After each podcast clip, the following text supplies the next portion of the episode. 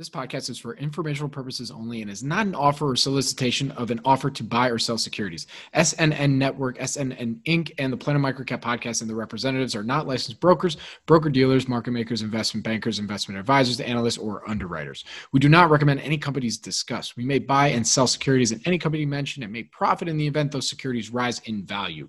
We recommend you consult with a professional investment advisor, broker, or legal counsel before purchasing or selling any securities referenced in this podcast podcast. Welcome to the Investors Roundtable. I'm your host, Robert Kraft. You can follow me on Twitter at Bobby K Kraft. That's B O B B Y K K R A F T.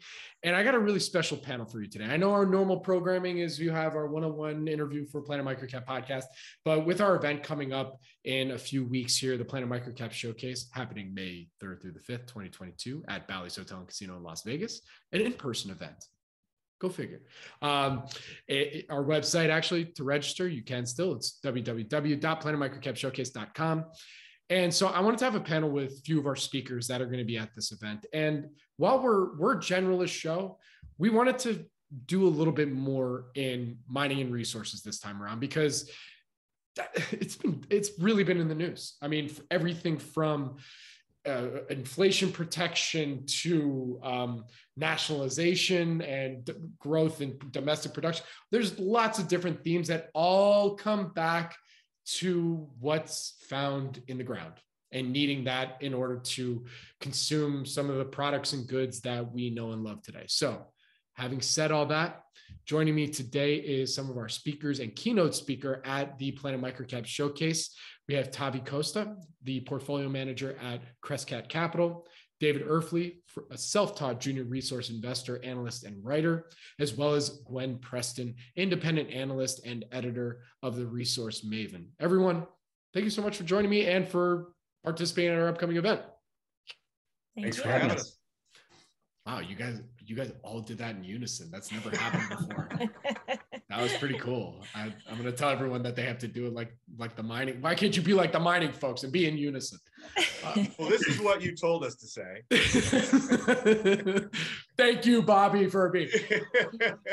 So, well, listen, I, I wanted to start off and dig right in. Um, you know, uh, we will we'll get to backgrounds and everything probably a little bit later, but I, I wanted to get everyone's hot take right now on where we're at in the metals and mining industry. I know probably each of you, each of you could probably talk for like three hours on that topic, but yeah, let, us get your take. So Gwen, you look like you're you're anxious to go first. So Gwen, I'm going to go to you first. I always have lots to say, um, although I'm in very fine company here. So I'll uh, I'll say what I have, and I'm sure they'll have lots to add. I mean, I was at a birthday party this weekend from my, you know, friends of, or for my daughter, and uh, the the other parents there none of them were resource investors at all. Um, but you know conversations ebb and flow. And at some point someone said yeah commodities are doing really well. What's up with that? And so people looked at me and they're like isn't that what you do? And so then you know you're put on the spot for a bunch of you know investing age adults who are interested in this space. And i'm like okay in a birthday party scenario how do i just explain what's going on? And so it comes down to we're in a period of significant growth. There is a recession risk that I'll get to in a moment, but we're in a period of significant growth, and that combined with other factors has created significant inflation. And those things go hand in hand. Um, and the other factors certainly are in play. But when we get an inflationary situation like we have now, I mean, the CPI print that from this morning, strongest year over year inflation in 40 years, right? Inflation uh, drives commodities. And why is that? Because growth demand creates demand for commodities. Because supply response in the commodity world is slow. That's a fancy way of saying it takes a long time to build mines right? So when demand ramps up for commodities um, it takes a long time to to meet that ramped up demand with supply. And so you get a fundamental mismatch there where supply is usually outstripping demand this is being amplified right, right, now by the green revolution for quite a few of the metals in play like copper and nickel right these are, it's really amplifying um, the demand side of those metals um, and then these metals are priced in dollars. And so as the dollar weakens, the metal prices go higher. So that's why commodities outperform when you are in a growth based inflationary environment. Now, those other factors that fed into inflation are also very significant. Of course, they are the monetary response to COVID, which is actually just a continuation of the monetary response from the great financial crisis and all the money printing and all of this stuff. And those have really fed the inflation scenario here, which layers in the other metal that I think those of us on this call also pay a lot of attention to, which is gold. And so when you're in inflation, hard assets, commodities do well for those structural reasons and gold does well because you need to protect your your wealth right? Your purchasing power is is falling in half in 7 years right now. That's insane. And so you try to do things that will protect your wealth and that and gold is the most the longest established way to do that. So gold works really well in this inflationary environment.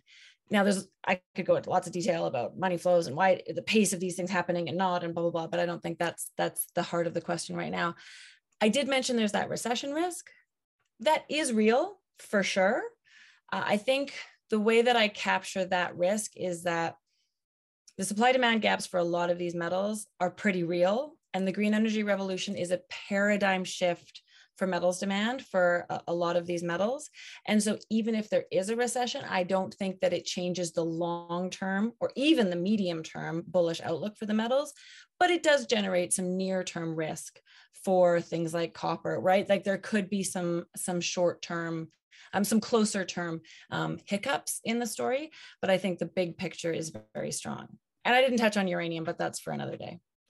Absolutely. Well, Gwen, thank you so much for for for kicking us off right there. And actually, some of those themes I think Tavi will probably be touching on at, during his keynote at our event. Uh, uh, we have it titled "A Trifecta of Macro Imbalances." So, Tavi, love to get your take there. And and you know, uh, do you have, do you agree, disagree, maybe with some of the things that uh, that Gwen just said?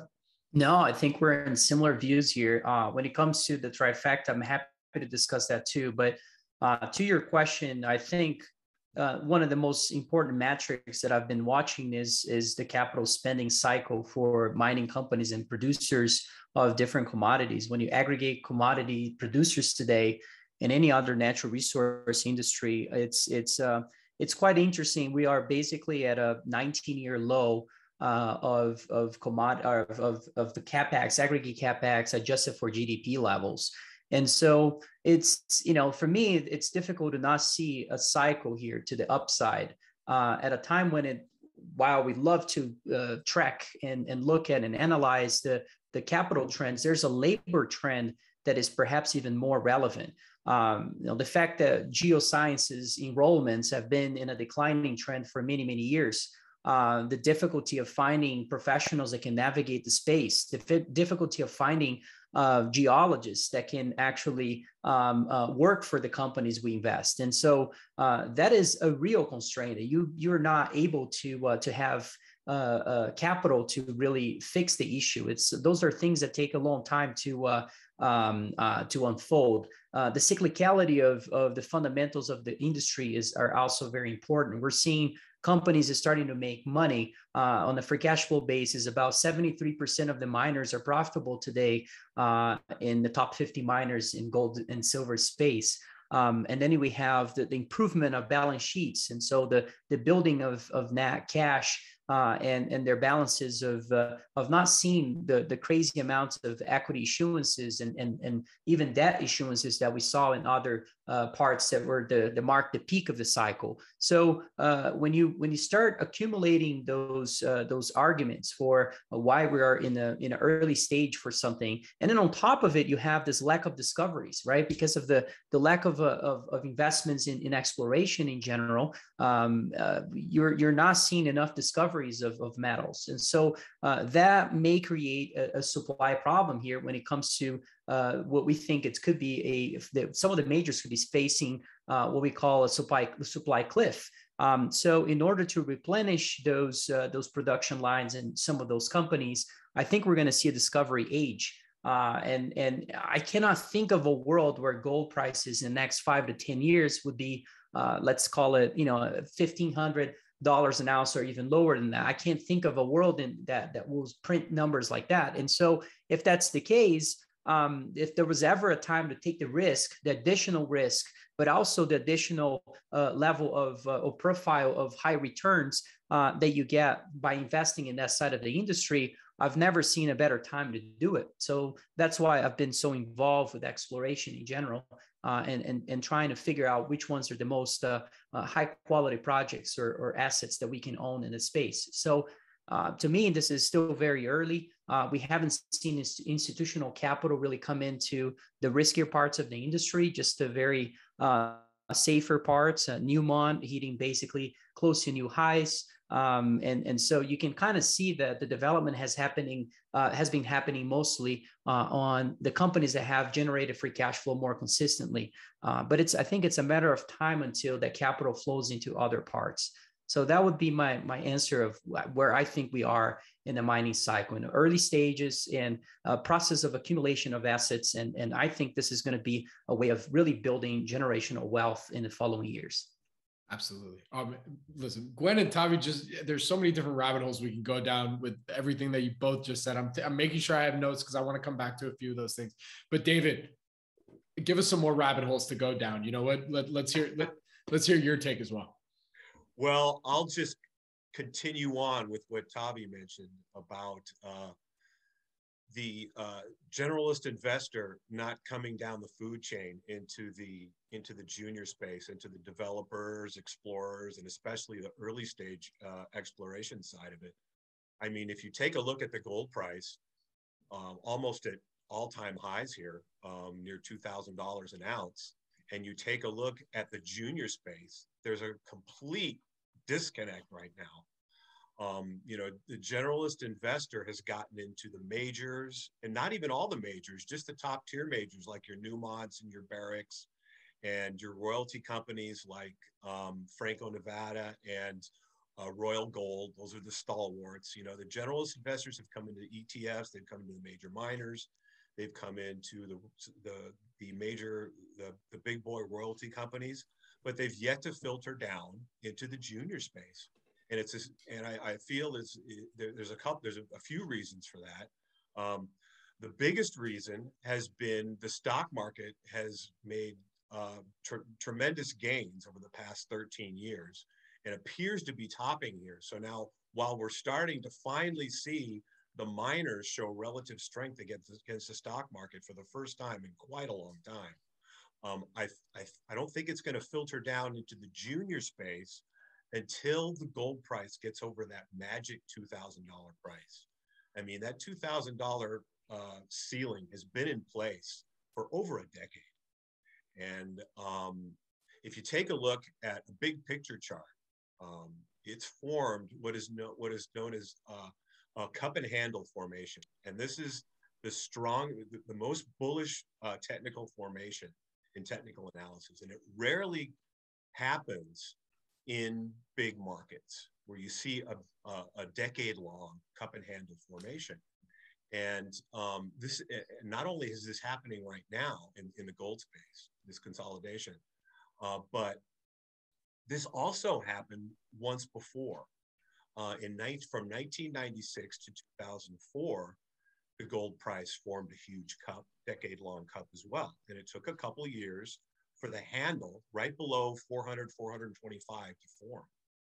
And this is when I first got involved in this sector. I, I came upon it about 20 years ago and I saw this cup and handle formation forming in this sector that nobody was talking about, that nobody cared about, nobody would, was interested in. And um, I really got involved and, and got excited about it as um, my have been a contrarian all my life and I, I just i got so excited when i discovered this sector and i discovered this pattern. And once it broke out above 425 it completed that handle the gold price ran to over $700 in about six months. And the junior space just took off. The miners had already started to take off and the juniors really took off. I mean i got so i got so involved in this that i was i was in the process of restoring my home in uh, Pasadena. I bought a home and I was restoring it, doing all the work myself. And at that time, the real estate market was insane. And uh, there was so much equity in my home. And I was almost finished with it, but I got into this sector so much, I got into investing so much that I sold my house, put all the proceeds into juniors. I don't recommend this at home. and at the time, I didn't have a lot of response. I didn't have a family, you know, it was just me. And my, portfolio tripled in, in about a year, year and a half. And I really didn't know. Looking back on it, I really didn't know what I was doing, even though at the time I thought I did, because I took years to to you know to do all this research and really get into it. And um, I ended up quitting my job, traveling around the world, changing my life, right? And I think we're we're we're on the precipice of a moment just like that right now. Because if, if you if you're a generalist or and you're just getting into into this sector and you see how much the majors have moved, you think, oh look, I missed it. Look at these miners. Look how much they've gone up. But if you if you dive down deeper into the junior space, the undervaluation of these companies de-risking these multi-million ounce deposits that are doing all the right things, raising money at the right time, keeping their share structures tight, having district scale size land packages with blue sky potential, already proving up multi-million ounce deposits investors don't care about them. They, they, just don't care. They've left the sector in mass. And a big reason why is because the gold price consolidated between 1750 and 1850 there for almost a year. But at the same time, inflation was raging out of control. So costs on these projects were going up. And a matter of fact, a couple of companies came out and issued warnings that, hey, this, this project's going to cost 25, 30% more than we expected. And of course, their share price was hit, and it also hit the sector. So now the $1,800 magic floor, which is what these these companies needed for, for generalist interest to come in, has now been raised to 2,000, I believe. So once the, the market finally begins to price in a $2,000 floor, I think that's when it's going to happen. So if you're just getting into the sector, you picked a perfect time to discover because you've got all kinds of time to to get in touch with these companies because they've got the time to talk to you. Get in touch with these companies, do your due diligence, make sure you get into the right companies because you just can't throw a dart right now. It's a stock picker's market right now. You got to be in the right companies. So, so yeah, sorry, go ahead. No, no, it's you're you're causing me to have uh, flashbacks right now because I remember uh, um, my first investor conference. I told this on Bill Powers podcast. By the way, shout out to Bill. He'll also be speaking at our event from Mining Stock uh, Mining Stock Education. He's the man, and I'm I'm pretty pumped for him to be there too. But I was telling him a story on how um, my first investor conferences that I went to were all mining shows. It was back in 2011. I bought a silver coin for $34. I'll never ever forget that. It's still a losing investment. And um, I remember hearing, you know, some of the smart, it may not be in the long run. I saw Tommy look at me like, Bob, you might hold, hold on to that silver coin. more right? patience, but, yeah, yeah. But, um, but um, I remember seeing some of the speakers at the time saying, you know, because I think gold was, a, I mean, it peaked at that point too, around 1800 at that time. And there was all this talk about 2000. It's going to break 2000, going to break it. Never did. But what's interesting that I've been seeing right now, and this might be kind of my basic Bobby question here, uh, being kind of more on the generalist side, but you see all these inflationary pressures happening. Gold clearly has, it's gone way down and has just kind of steadily, steadily, steadily climbed back up over the last 10 years. But at that time, I remember, you know, we were just coming out of the GFC. Everybody was flying to commodities, flying to gold, and you saw the price just skyrocket just so fast. Why are we seeing that same type of action with everything that's going on from a mac- macro perspective right now? So, who wants to take? Who wants to answer that one first? Gwen, Gwen you want to take it? Sure. Um, okay. I mean,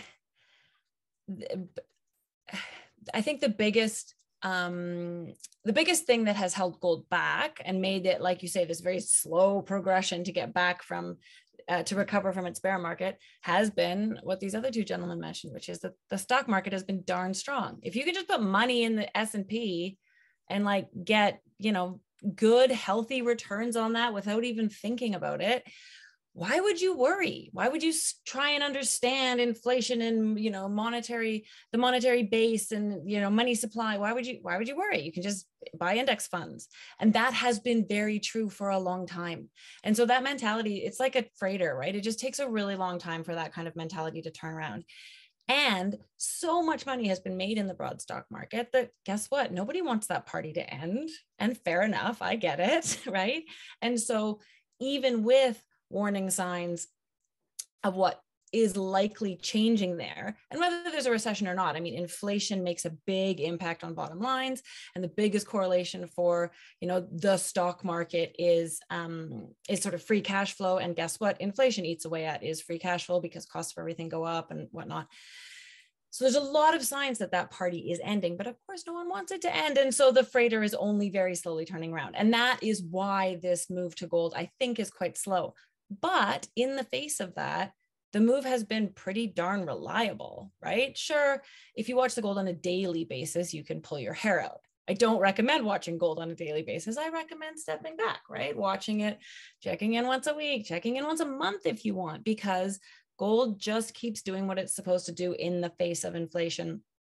And we are in very weird waters too, right? Like COVID and the amount of money that was printed and the amount of stimulus that happened and the zero interest rates and then this huge inflation and then the slow central bank response to that inflation, we're in a weird place. So it's also hard for people to really, there's no playbook for exactly what one should do in this macroeconomic environment because we haven't been, we haven't been here before, um, really. And certainly it, mo- a lot of investors who are alive today, certainly including myself, I haven't lived through significant inflation that was in the 70s and and so that is also playing a role. We don't have that lived experience. A lot of investors don't have the lived experience of very high inflation. So i think that's also muted the response to this raging threat to one's wealth.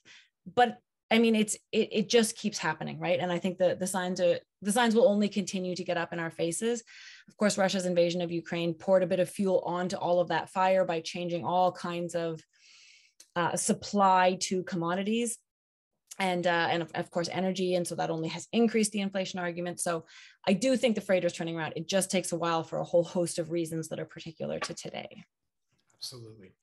So so thank you for that gwen. That gave me a, a lot of good perspective to think on as well so um I, tavi i wanted to touch on with you something that that david also brought up um about you know, look now might be the time. It's not. It's more of a stock pickers market still. It sounds like in in early stage exploration, early stage junior mining.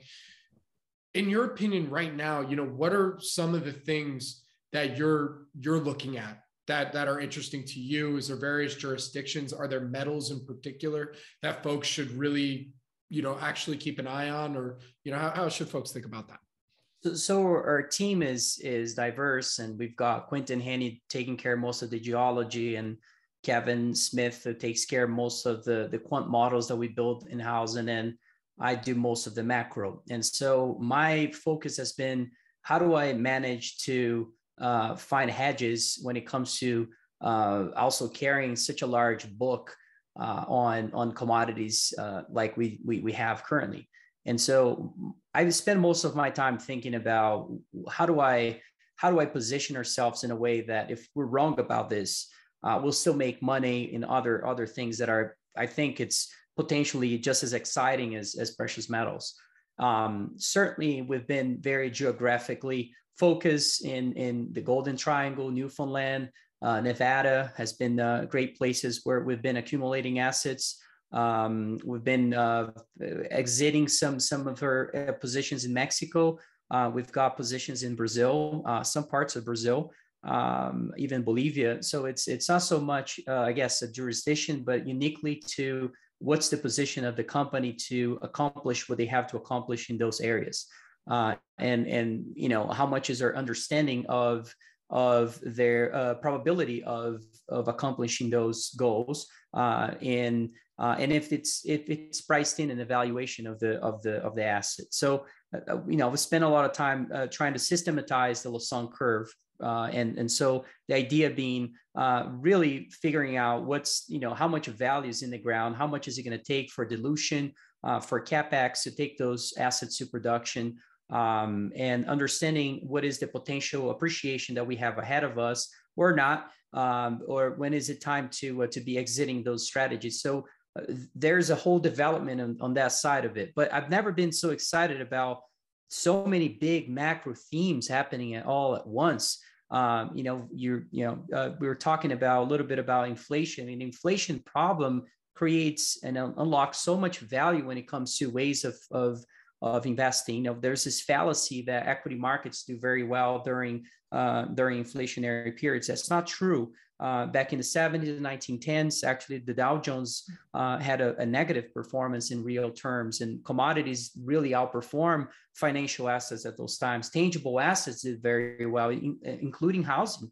Um, and so, I think that those are the big themes that we may see where it's not just precious metals. Precious metals is a big part of it because we find a lot of inefficiencies in that part of the industry that no one wants to really allocate capital or deploy capital into. Uh, but agricultural commodities look interesting. Brazil as a, an economy or as a, a Brazilian assets look extremely uh, interesting when it comes to valuations that we can find relative to other places. Hedging the technology factor. I mean, what is what about software companies maintaining those very high multiples in a, in a, in a place where cost of capital is rising? What about squeezing margins of companies that have to uh, uh, you know navigate in a space where material cost is rising, wages and sal- salaries are, are rising. Um, you have energy costs rising, and now uh, the cost of debt is rising too. So so how do we you know how do we find the best shorts in that side of the the book? Um, the, the cost of capital from developed economy side, the treasury shorts and, and the German bond shorts and, and interest rates in developed economies that are, we think are likely to, to increase to a certain degree until we see yield curve controls. And so that's what's in my brain right now to, to try to figure out what, you know, how we can best hedge our portfolio. But a lot of ways to do it. Oil is has been a great trade for us too, aside from precious metals. But um, yeah, we carry a very big book of commodities, and mostly it's in base metals and precious metals is the biggest part. Uh, but uh, there are a lot of other things happening at the same time. Absolutely. Thank you for that, Tavi. And and David, you know, actually, I want to throw the same question to you. You know, um, you you also mentioned that you really need to dig in, do the homework. You know, not to plug our event again, but there's going to be 18 to 20 names that you know, if you guys want to show up in person, we'd love to have you there and, and that you can interview management and, and whatnot, you know, but for you, when you, eh, from when you got started to where you're at today, I mean, what's some of the nuance that you've learned and that you now want to bring to finding quality ideas right now when you do talk with management teams and evaluating their potential investment ideas? Yeah, that's that's a great question. and It's all encompassing and it's it's ever changing uh, because the marketplace is ever changing. I mean, um, you know, you've you've heard how everyone the first thing they always bring up is management, how important management is. But it's not only the management, but it's their access to capital. It's it's their knowledge of the you know of, of the market. You know, keeping their share structure tight. You know, knowing their audience, um, you know, if if if they have a, a large U.S. audience, know the importance of possibly moving towards a uh, a, uh, a big board uh, listing on the Amex or even the Nasdaq. We even have some gold companies on the Nasdaq right now, because you know in this environment, you know once in uh, you know generalist investors finally do find our sector, um, a lot of them are going to do it through their Robinhood accounts, and they and and they're unable to buy pink sheet listed stocks on their Robinhood accounts. They're gonna they're gonna you know they're gonna start to go into you know Amex listed uh, and Nasdaq listed and and New York Stock Exchange listed uh, juniors and and major miners. Um, but as far as you know, uh, what my portfolio consists of, you know, I'm just uh, in in juniors, and I, I concentrate on three sub specific subsectors um, as um, as a lower risk base to the portfolio. I have growth oriented producers um, that that are growing their company not through debt, and that's very that's very difficult to find because you know debt is a way a lot of these companies uh, grow their grow their their their their, their size. So um, I've, I've got a, handful of those, but it's mostly developer explorers. And um, this is where management is really key. And the first question I always ask them is how many shares do you own? How much money did you pay for them? Because you got to really be careful. A lot of these companies, you know, they have founder shares, you know, they have really cheap penny, two pennies cent stock that, that they own, or they're only invested through options. So you want to make sure that they have their their money invested as well because I run my business the same way. You know, I, I if, if I'm going to recommend a stock, I own the stock. And not only do I own the stock, but I'm but I'm going to write a report on what on all my due diligence I've done on this company and give you the opportunity to get into it at the same time I do. I don't buy the stock and then recommend it to my subscribers. You know, we're all I, I, do the report, send it out, and we're all trying to get in at the same time. It's kind of a we're all in this together newsletter. And that's the way I, I, I want to invest in. That's the way I want to have these companies run their business as well. Um, because, you know, there's, you know, I'd say 80 to 85% of these juniors, you know, they're, they're, a lot of them are lifestyle companies and um, they're, they're not de-risking viable projects and they're, they're not ex- exploring for, for deposits on in areas that I would want to invest in, or I see the the early, you know, uh, chip samples or or soil samples or whatever they've come up with, and look at their track record, and I wouldn't touch that. So there's a there's a big checklist I have to go over before I'll even consider a position. But the biggest one is management and, and how much stock they own in the company. Absolutely. Yeah, I, I'm having I'm having you gave me another flashback to uh, being at our event and you know talking to one of my invest our investors I was there being like sounds like an interesting deal talking about junior mining guy owns maybe half a half a percent of, of he has no ownership stake whatsoever I don't even know if he put any of his own money in the deal you know despite how interesting that project might have been but you know Gwen I'm going to come to you on this one I, I've I've been at those events, and um, I don't think we have any companies like that at our event coming up. But um, I've been at, at those events where you know I, have interviewed all these companies. I've interviewed over two five hundred thousand. I, I, can't even count anymore. Um, uh, junior miners that you know you hear some of the answers, you hear where they're drilling, you hear where they're at, and you're like, okay, all right, that that mm, okay you know, I got you. Um, you know, but from a generalist side, you know, how how should we really evaluate our risk when it comes to hearing that idea and not just throwing it right into the trash bin? You know, wanting to keep that open mind, but also still being like, you know, to a degree. You know, so how how'd you answer that? I think that's a really useful question, especially for an audience that is not uh, particularly familiar with exploration and mining because it takes a big pool of knowledge, sort of a wide and deep pool of knowledge to understand the risk and reward setup of a junior stock in our space like a lot. You got to understand geology. You got to understand the capital markets particular to this sector. You have to know people. How are you supposed to know the people in mining? Like it's, it's difficult to do. You have to understand the macroeconomics and what they're doing to the metal price for that metal in particular. It's tough right? And then there's the everybody always asks what about jurisdiction? So yeah you got to understand permitting and jurisdiction and all of these things. It's a tough space to understand. So i always answer this question starting with the investor and i say first of all i love that you're interested in learning about or getting exposure to metals mining commodities whatever however you want to phrase it my first question is always how much knowledge do you want to gain time do you want to commit and risk do you want to take on? And those are all very related. The companies that require the most knowledge and time keeping up with their news flow and carry the most risk um, they're all the same. They're the juniors because you got to understand the geology like there's there's just a lot more um, balls up in the air when it's a junior company.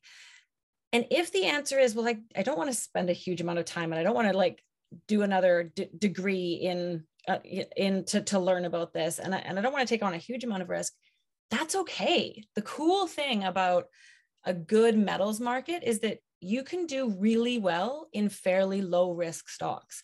I mean, the really low risk stuff, the ETFs of major miners, they have already done very well. And the perspective on this panel is certainly that we are, there is a lot of upside ahead for a lot of different metal prices. And so you can do darn well just in a in, in a fund of major miners. And that's a really appropriate and good answer for some investors. Now, if you want to lean in a bit more, and learn a bit more and pay a little bit more attention to news flow, then that's cool too. And um, so you just have to first decide what your commitment and risk is. And if you want to lean in and learn, then don't do it alone. So find either, you know, chat rooms where people are talking about this stuff. There's some great books out there where you can read about this stuff. And there's people out there who like to talk about what they're doing. So David and I write newsletters for paying subscribers about what we're doing. So the reason I started my newsletter is because I love investing in this space, but it's my full time job. And it's hard for me to keep up with this space, right? With the companies and all the developments and stuff full time. And I work way more than 40 hours a week. So I do this because if I'm going to put in all this time, why shouldn't I share the results of that, turn it into a business, and let other people get some ability to participate at the high risk level without having to commit 50 hours a week. So, anyways, that's I, I, say if you want to play the high risk stuff, absolutely do it. Understand that it's high risk and it requires paying attention and knowledge, and then find ways of getting some of that knowledge from others, whether it's a newsletter writer or a forum, or like I don't know, maybe your neighbor is really into it, or your your dentist. I don't know. Find find a community of people who you can do it with, um, and then when once you've got that, then you'll start to understand which are your first questions. So David is always how much does the does you know does the CEO own? Mine is always what is the specific plan for the next 6 months to create new value for shareholders, right? Like you will figure out what your key question is that tries to capture whether the stock makes sense. Um, but it you, you can't just come up with that question like this. You got to figure out where you're starting from and you got to learn some stuff first, and then you'll figure out what that question is.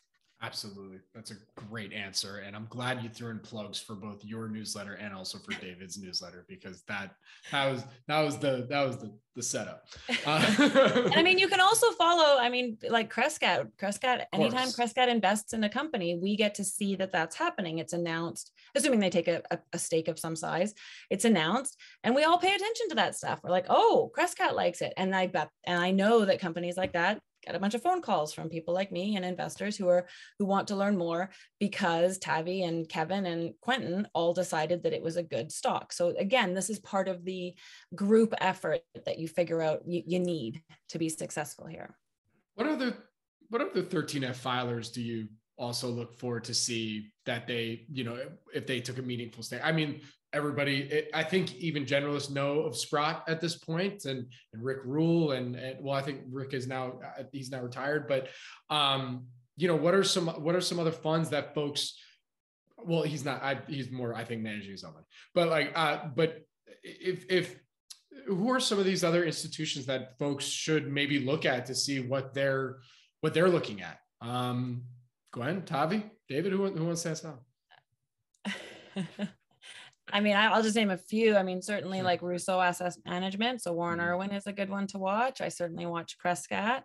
Uh, there's a few gold specific funds. Um, you know, like there's the gold 2000s and there's there, there there's groups out there. Um, there's a lot though. There's more than you think um, who have smart groups behind them. Um, so it's hard to just name a, it's hard to name them because there's actually a lot. And I think it's kind of an interesting question because like you, you mentioned Eric Sprott, there was a time when Eric Sprott was the main source of capital for junior exploration. Yes. Literally, the man funded our sector for like a two-year time frame. And anytime his name got announced, a flood of money went into that company, and that was great.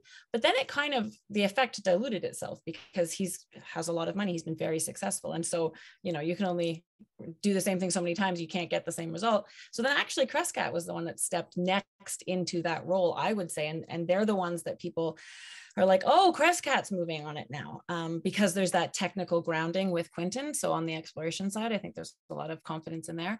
Um, but yeah, there's there's other groups out there for sure that that fill those same sorts of shoes. That's when funny. you're too nice. um, I'm going to mention one name that I think it's important and not a lot of people pay attention to, but Michael Gentile is a smart, very smart investor. Uh, we certainly uh, keep in touch with him and and uh, and like to invest alongside. I mean, with um, there's uh, other investors that we we tend to uh, pay attention to. Obviously, some other newsletter writers like Bob Moriarty is is a person that is uh, very involved to with what we do. Um, you know, we we keep in touch with with him. Um, I would say uh, Willem from uh, from Discovery Fund is is also a smart guy and um, great to have him in our side when we do. Um, from a geologist perspective, maybe uh, I guess Brent Cook is uh, is a smart guy as well.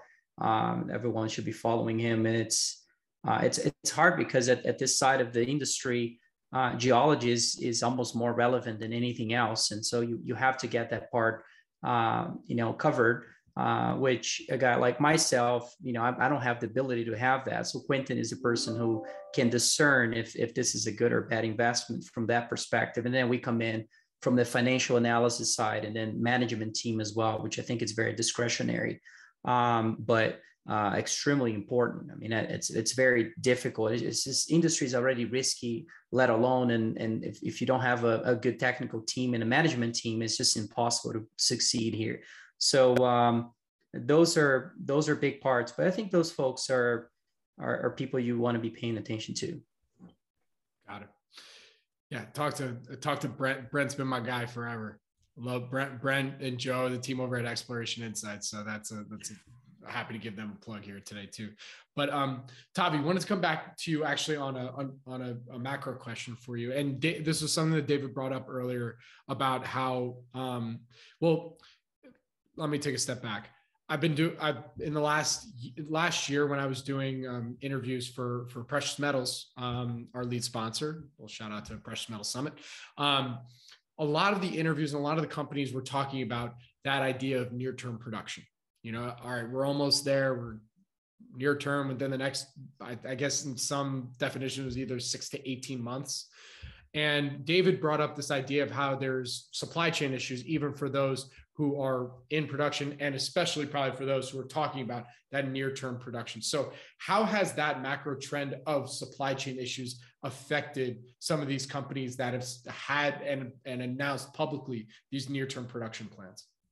Oh, massively. I mean, it's, it's, uh, maybe, I mean, every, every part of the industry has been, uh, uh, impacted by that and, and maybe to a, a lesser degree, perhaps in exploration side, but certainly has been very difficult. And even the infrastructure on labs uh, to getting uh, lab results and and uh, availability of, uh, of, of, uh, of, of, folks that, that can allow us to drill and, and, and, and, and really uh, continue the exploration process of, of any of those programs. but I think it's been, um, you know, we haven't even seen a, a, more deglobalized world just yet. I mean, this is just the beginning. Imagine if we do have something along those lines, which I think is very possible. Um, you know, geopolitical tensions started back in 2016, arguably uh, with uh, the issues with China and US, and things kind of escalated from there. Now we have Russia and Ukraine in a completely different setup. Uh, Middle East now also getting involved, and so there's it's just so many uh, different angles of that that will uh, also impact the the logistics of uh, of, of, of, supply chains. And the other thing to think about is some central banks are starting to figure out that maybe lockdowns and, and COVID lockdowns, and not a lot of people are thinking about this, but uh, are really uh, monetary tools. Um, believe it or not, some um, I, I think what China is doing is pretty clear. Um, you know, it's it's damaging to the commodities market in the short term. Um, I don't think it's a sustainable solution to the problem. You know, an economy that you have all the issues going on in terms of the, the banks down 30 plus percent and all the assets down over 30 to 40 percent uh, housing uh, uh, market completely collapsing, and it's it's difficult to not make a case that they're in a major downturn. So, uh, again, just a, a, U.S. company today setting up their businesses, will they will they really go to China and and, and set up a plan for the next three to five years? Um, to uh, to have their manufacturing plant of their their goods and services in in, in China for the next uh, five to ten years or three to five years? I don't think so. I think you're going to look for alternatives here. So we've seen this this moving commodities through a supply constraint issue, but we haven't seen yet the demand side of it really being driven by uh, uh, what if we see non-residential spending on construction in the U.S. in order to have that infrastructure, or I should say, um, uh, the whole manufacturing side of, of, of that process being ha- uh, happening in the U.S. And, and locally in other developed economies. Well, that that's going to drive material costs too. So uh, there's a whole theme there that not, not a lot of people are thinking about, but it's um, um, so, so many ramifications of all this. So I'm, yeah, I think this is going to continue in a, in a large way. I'm, I'm worried about, um, I don't think it's doom and gloom for investors. There's very uh, incredible opportunities that are not priced in accordingly yet.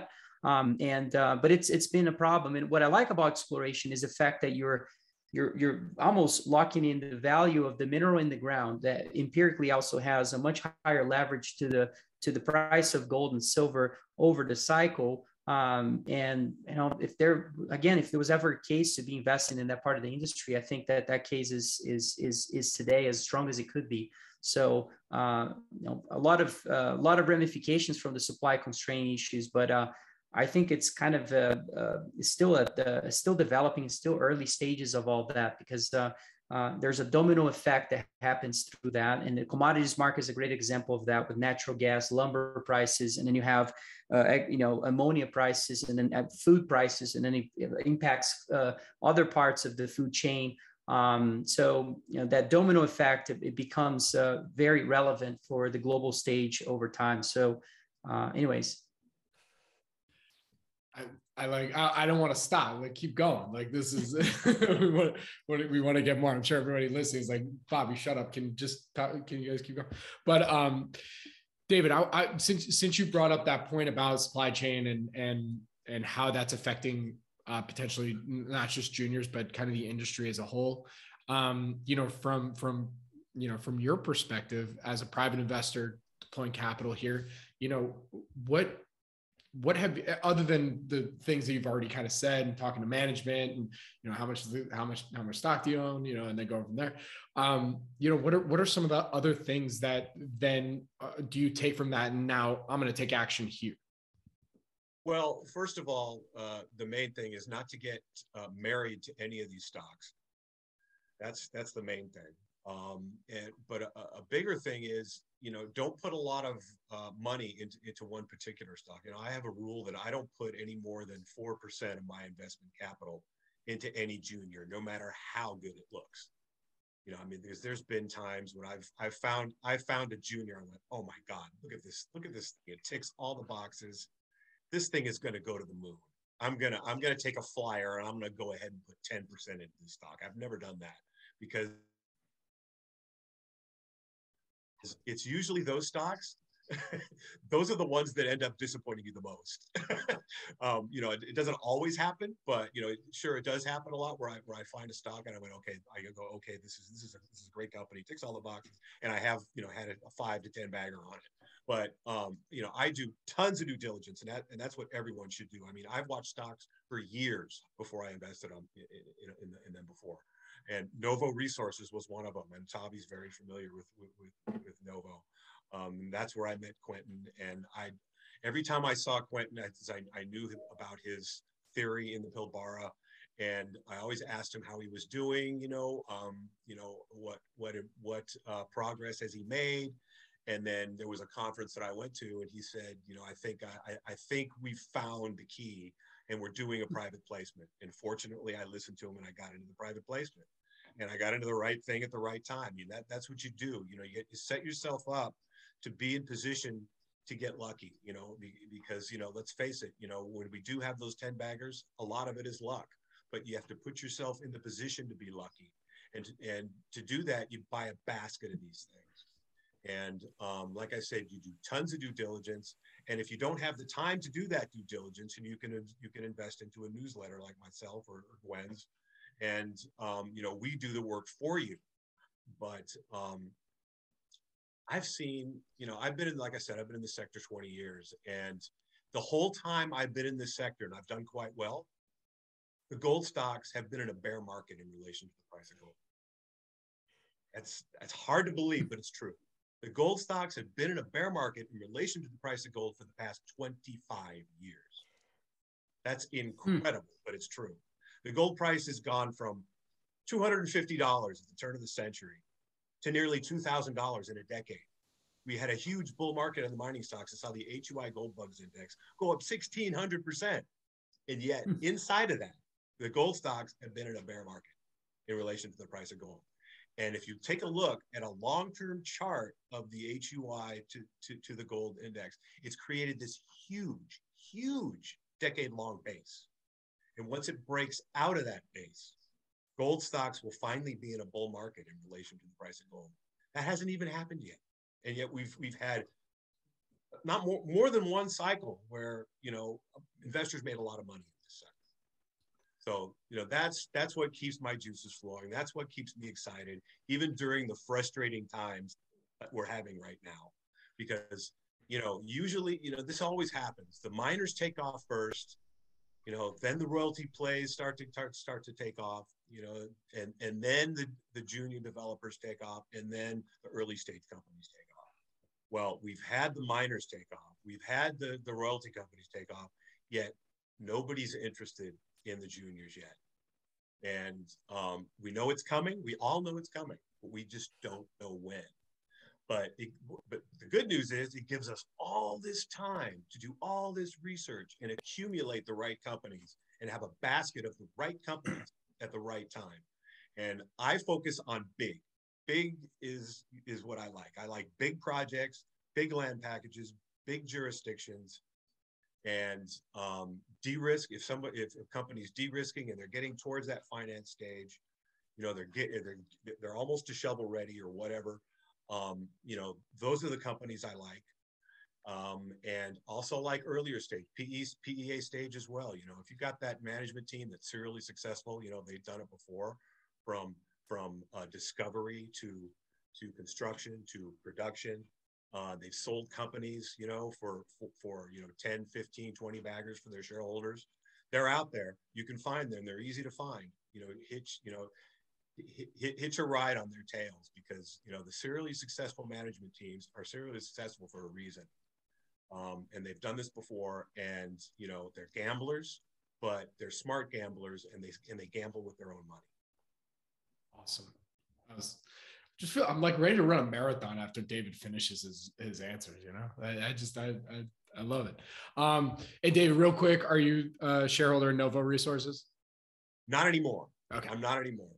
Got it. But I, but I still watch it, and um, it, it's the the the the the uh, the, uh, the the market value right now, the market cap right now is, is becoming very attractive. But I'm not a shareholder.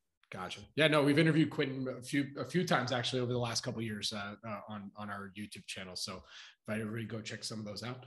Um, so we're about there. I know uh, we're on a slight time constraint, so I want to get everyone's final take before uh, we we got to give you a little more. You know, we got to got to stop somewhere so that when you come to Vegas, you know you can see the full the full spiel. So uh, Gwen, give us your, your final thoughts here. Um, I don't know, moving forward in 2022, what they can expect in Vegas. You know, you have your pick. Uh, who? How can I do it in a short time frame? I want to draw some attention to uranium. I mentioned it in my first answer. Um, I'm very bullish on uranium. There, it, I could spend 20 minutes explaining why, but there's sort of a past, present, and future within the uranium sector that um, create a very bullish setup. There's new players in the space who are who are eating up a lot of supply in a market that doesn't have that has a supply gap ahead. Um, nuclear power is very important and more important uh, with the green revolution and with Russia, Russian energy being um, becoming the uh, different thing today than it was a month and a half ago. Um, and so I'm pretty bullish on uranium. Uh, so I just wanted to add that into the mix because none of us had had the chance to talk about that. And all this conversation we've had about how to choose stocks. One of the really interesting things about uranium is it, it was in the bear market for so long that the bear market kind of like did the due diligence for you by killing all of the crappy stocks. Like they just couldn't make it through a 13 year bear market. Like it just, it's not a possibility or a nine year bear market, whatever it was. Mm. So you I don't want to say you can buy anything that has the word uranium in it, but you it's closer to true. certainly than it is for any other metal out there. Um, and uh, there's there's also lots of good resources out there to help you pick stocks that are, are more likely to outperform. Um, but uh, if you're interested, I'm more than happy. Anybody can send me questions on uranium, and I'd be more than happy to talk about that. Very cool. That was great. Thank you, Gwen. Um, uh, Tavi, you want to give your final thoughts? What to look forward in 2022, and or your uh, your upcoming keynote? Yeah, I'll, be talking a little bit about the political constraints that I think the US economy is facing, but this is really a global problem when it comes to developed economies. Um, I think we all try to look back in history and pinpoint uh, other periods that may serve as an analog to today's environment, but this is truly unique when it comes to uh, the amount of imbalances happening all at once. That's a trifecta of macro imbalances that uh, I'll hopefully be sharing more there. Um, I am I'm focused on look. I think I think we're going to see another uh, opportunity to be shorting treasuries here soon.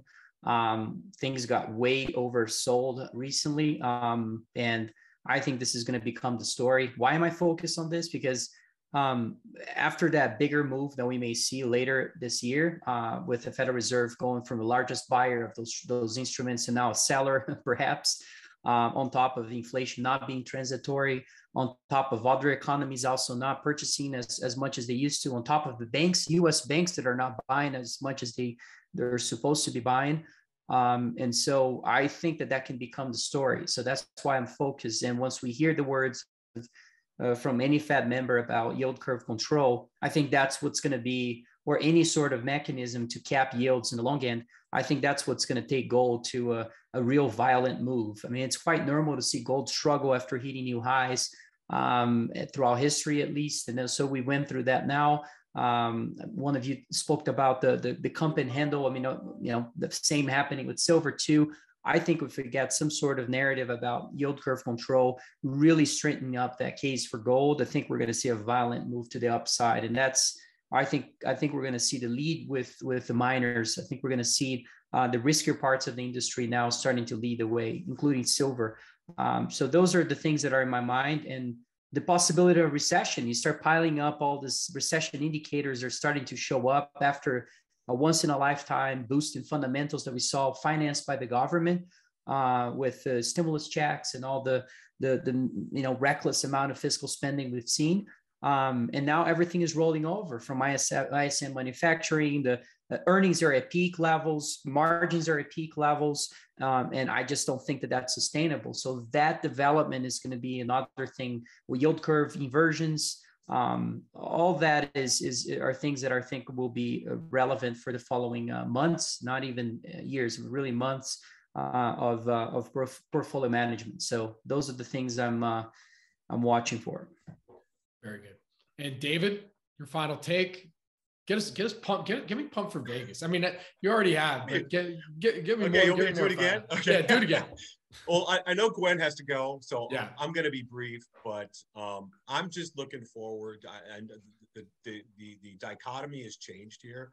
And, you know, the, the big event of uh, recently was the United States taking Russia off the SWIFT international current uh, uh, system, investing investing system, and um, and now Saudi Arabia is talking about buying uh, oil in yuan as opposed to to dollars. I think that it's it's going to be a slow shift. The dollar losing its world uh, reserve currency status. This is huge and this is this is what gold is sniffing out i think i mean because basically gold always has its best moves when people lose their lose their faith in central bank policies and i think that's happening right now so um, I, am I'm, I'm not looking forward to that uh, uh, taking place and what i what i buy at the supermarket and what i buy you know in my everyday life watching things go up because unlike everybody here i lived through that you know, through, through the stagflationary 70s. You know, I went through my father's change looking for silver dimes and quarters. I still have them, by the way. And um, at that time, you know, we had we had um, um, um, a Federal Reserve chairman who was able to to basically uh, you know stop inflation, stop the stagflation by raising interest rates from 4.75% to 20%. Um, you know, but back then, you know, the, the the U.S. national debt was less than a less than a trillion dollars. It was only 900 billion dollars, and our debt to GDP was only 34, 35 percent. Well, now our debt is over 30 trillion, and it's doubled over the past eight years, and our debt to GDP is over 130 percent. So, um, you know, and the global debt is over 300 trillion. So, you know, people are losing faith in monetary systems because these central banks are trapped. So um, I'm looking forward to see what the what when once the gold price does get over that magic 200 2000 dollar floor and begins to build a floor there, what it's going to do to the junior sector finally because I know it's coming. I just don't know when it's going to happen. Very good. All right. Well, I think that's a great place to end it. David, Gwen, Tavi, thank you all so much for joining me today on this Investors Roundtable episode. For those listening and would like to see these brilliant people speak in person at our event in Las Vegas, the Planet Microcap Showcase, again, go register, planetmicrocapshowcase.com. Do it quickly. And um, yeah, thank you all. Look forward to seeing you soon. Thanks Thank for you. having us. Thank you. Thank you. Thank you.